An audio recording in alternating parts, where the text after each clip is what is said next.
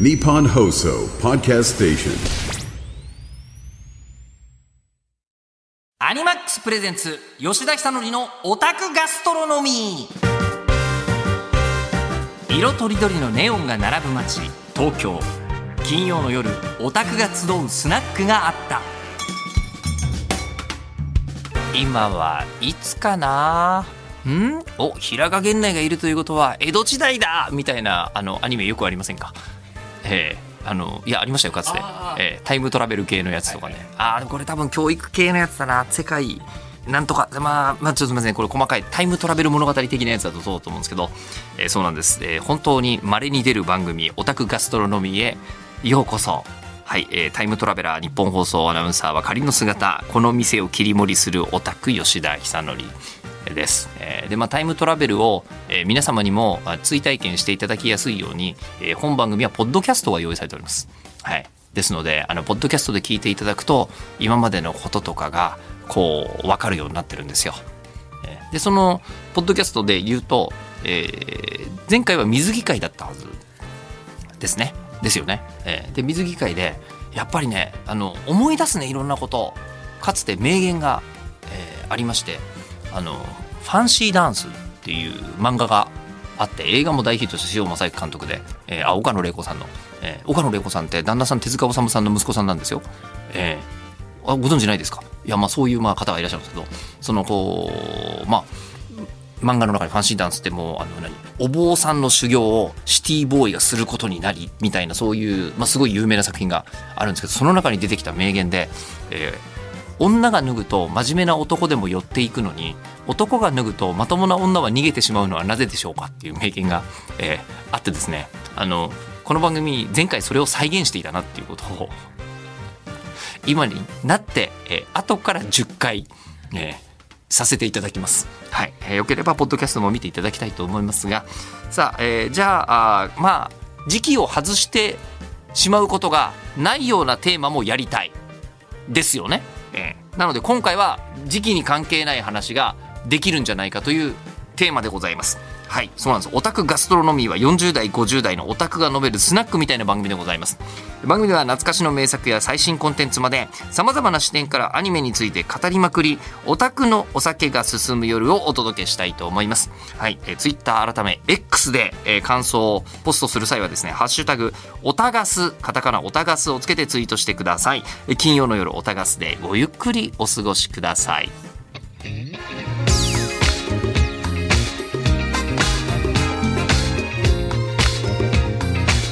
マックスプレゼンツ吉田久典のオタクガストロノミ。ーこの時間はアニマックスがお送りします。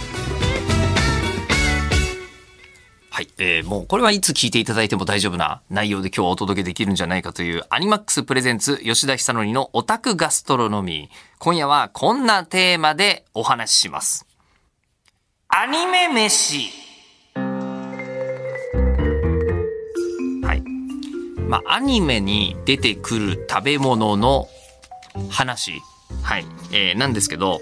まあ、あの、これもちょっと前の話題になっちゃうかもしれないですけど、漫画大賞っていうのの運営を私やっておりまして、で、漫画大賞っていうのは漫画の話で酒を飲みたいということで選考委員の人たちに集まってもらってみんなノーギャラでやってると。運営もボランティア、選考委員もボランティアという会なんですけど、えー毎回、まあ、漫画大賞決めるじゃないですか。で、決めたら、対象の先生を、まあ、お声掛けをして、えーで、あの、みんなで、打ち上げ、飲み会をやろう。全員が同じ漫画、ノミネート作全部読んでるんだし、みたいなことでやりたいというので、やってるんですけど、その時の、えー最大の眼目というのが、その選考委員の中に料理好きの人たちがいて、漫画の中に出てくるご飯を丸ごと再現して、そのまま食べてもらいましょうみたいなやつやっててでここはもうあの何コロナの間に来れなかった先生方とかもお声掛けして、えー作ってたから今回はもうなんか、えーブルーピリオドとか、ね、アニメにもなってますね。ねそれこそ早々のフリーレンはこれから僕の時空では始まるんですけど、えーもう始まってる可能性が大いにありますね。に出てくるカレーだったりとかハンバーグだったりとか、えーあとはダーウィン事変に出てくる、ね、リンゴとクレソンのサラダとかもいろいろ作って出していたわけですよ。で、これを見た、えー作家の高木くんが、アニメにもご飯出てきませんか？みたいな話をされて、あ、それ出てきますよと。なんで、あ、それはいいね、その話しましょうよ、ということになって今日の回になったんですけど、えっとね、あのー一つ縛りを設けたいと、えー思いまして、例えば、こう、おいしんぼ、えー焼きたてジャパン、えーそうですね。あとは、まあ、いくらでも食べ物アニメというのも、食撃の相馬とか、えーそういうので、えー美味しそうなご飯って言っても、それもご飯テーマだから、初めから。ご飯テーマの作品は、ちょっと違うんじゃないですかと。ね、ミスター、でもミスター実行は入れたい。ミスター実行はちょっと方向性が、っていうかご飯関係ないじゃんっていうとこは、そこはもうあの最高なとこですから、まあいいんですけど、とりあえず、あのこう、まあまあ、アニメについてのご飯の話というのをしようじゃないかということに今日なったんですが、えっとですね、あのーアニメについてご飯出すのって、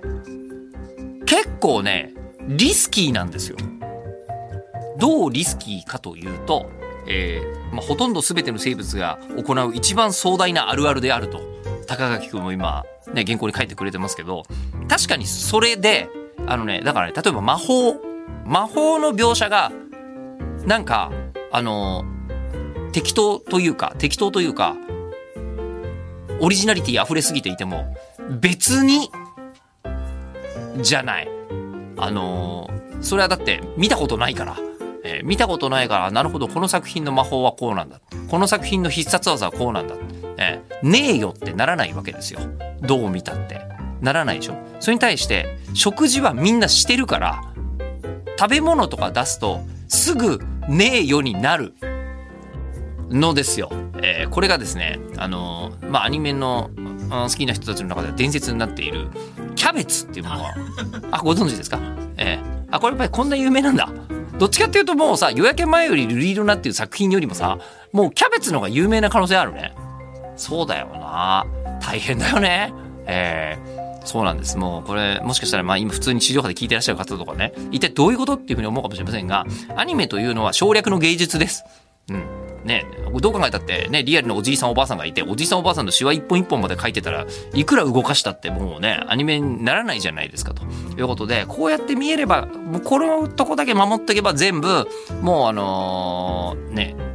何その対象物ってみんな分かったお約束で見てくれるものなんだけど、えっとその作品の場合は、ね、キャベツが出てきたわけですよ。でもキャベツが出てきて、えー緑色のボールだったわけ。別にキャベツっちゃキャベツなんだけど、ただ、そうツッコミが殺到したんですよ。その時。まあでもこれも本当悲しいなと思うのは、80年代のアニメとかだったら、そんなに突っ込まれてなかったと思うんだよね。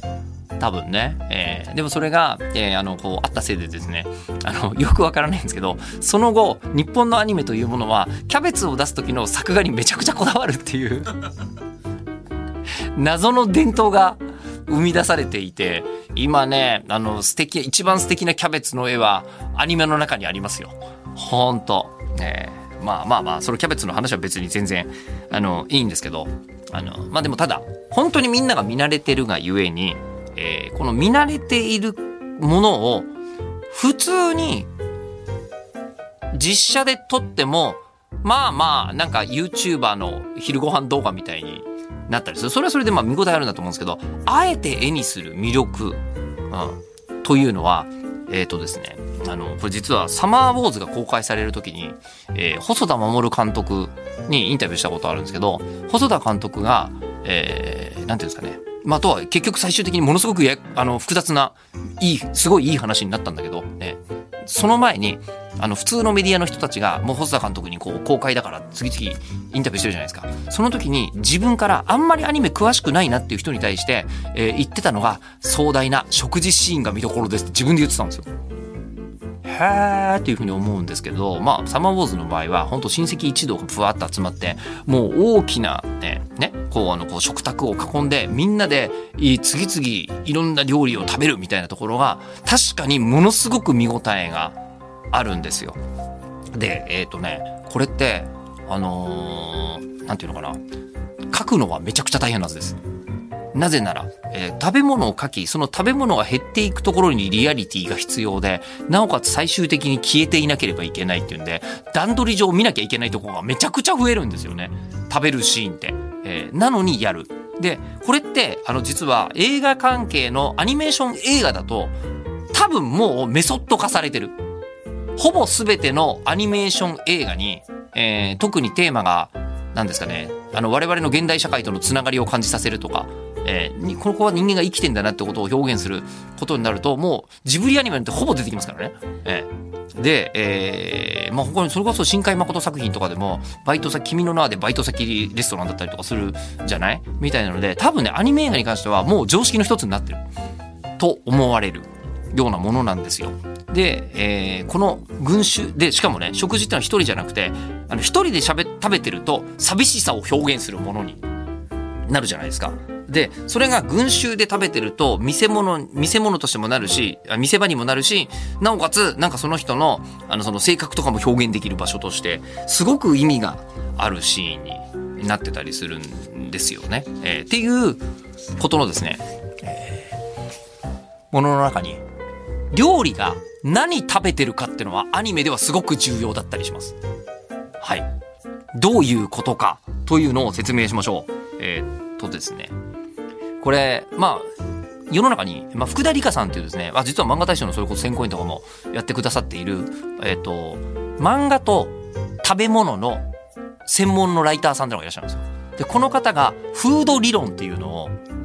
提唱していまして、えどういうことかというと、あのこう、その時に、例えばね、映画の中で大皿いっぱいの料理を持ってきている、えー、中国人が主人公に近づいてきたら、100%ひっくり返すから気をつけろというやつがあるわけですよ。わかりますよね？えー、だから、あのー、何、食べ物と、その後のシーンのポジティブさ、ネガティブさみたいのってのがめちゃくちゃ紐づいてるんですよ。で、だからですね、そうだな、大体のアニメでカレーが出てくるといい話なんですよ。でしょ？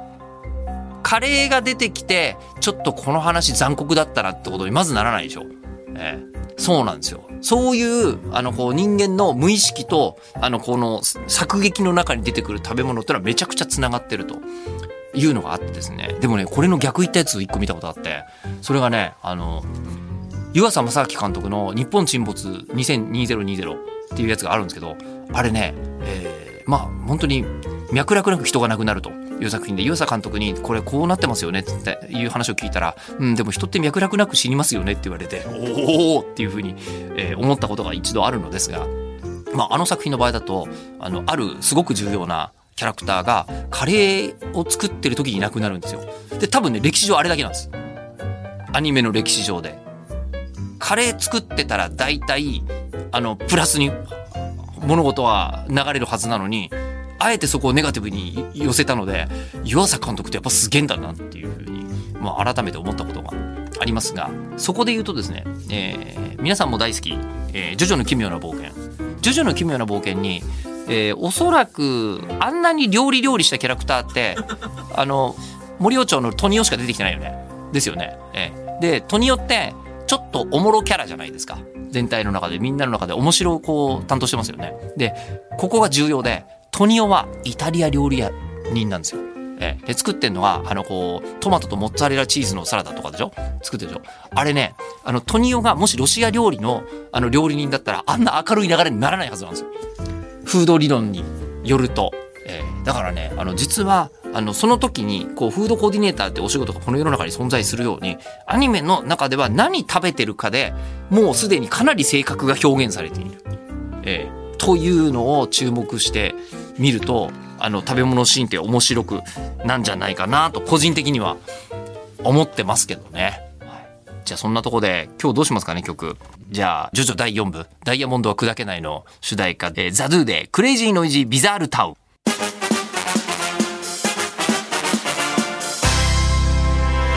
アニマックス presents、吉田久典のオタクガストロノミー。この時間はアニマックスがお送りしました。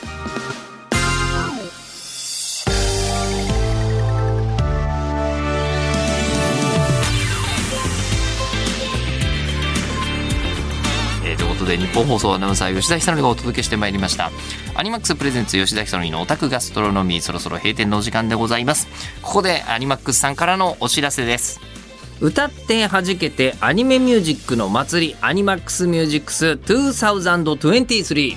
11月18日土曜日横浜アリーナで開催です、声出し解禁の6時間ロング公演が復活しました。出演が伊藤美久上坂すみれ内田真彩内田悠馬馬娘プリティダービー大石正義大橋彩香ガルニデリアサンドリオン純奈遠山奈緒トゥルー中島由紀南條吉野フォーユー迷子マッドキッドリュウレイザースイレンえーという豪華アーティストが集結。えーということで、アニマックスミュージックス2023なんですが、アニマックスで独占生放送、生配信が決定いたしました。横浜アリーナの盛り上がりをご自宅でもリアルタイムでお楽しみください。詳しくはアニマックスミュージックス公式サイトまで。そしてアニマックスが運営する EC サイトアニマックスストアでは10月から放送開始されたテレビアニメ MF ゴーストから、えー本物さながらの質感を実現したオリジナルライセンスプレート T シャツジップアップパーカーなどアニマックスストアオリジナルアイテムを販売中ですえ他にもですねテレビアニメ「流浪に剣心明治剣閣ロマンタン」から神谷活心流神谷薫モデルの木刀など注目アイテムもございます。そして今なら実質送料無料となるお得なクーポンも手に入ります。詳しくはアニマックスストア公式サイトまで。はい。えー、この話はなんかすんごい絞った方が面白い気がしてきたな。なんかねカレーの話とかアニメとカレーだけでいけそうな気がしない？いっぱい出てきそうな気がする、うん、配給とかにもカレー出てきてたような気がするな。あラーメンとかいけるな。ラーメンあるな。まあそもそもラーメン大好き小泉さんとかありますからね。でもラーメン大好き小泉さんは食べ物テーマに入れてしまう。いやでもちょっとラーメンはありかな。ラーメンはいけるな。そろそろもう寒くなってんじゃない？夏に真夏に撮ってますけど我々ええ。いやじゃあラーメンとアニメの話は一回募集してみましょうか。追いつくかな。収録。オタクアットマーク 1242.com OTAKU アットマーク 1242.com までメールお待ちしております。ツイッター改め X で感想をポストする際は「ハッシュタグオタガス」とつけてツイートしてください。で、えー過去のポ放送もですねポッドキャストで配信中ですので、えーえー聞き逃した回やもう一度聞きたい放送何度でも楽しんでいただくことができますのでタイムトラベラーのあなたお付き合いくださいませ。さあこの時間のお相手は日本放送アナウンサー吉田久典でした。月金曜の夜おたがすでまたお会いしましょう。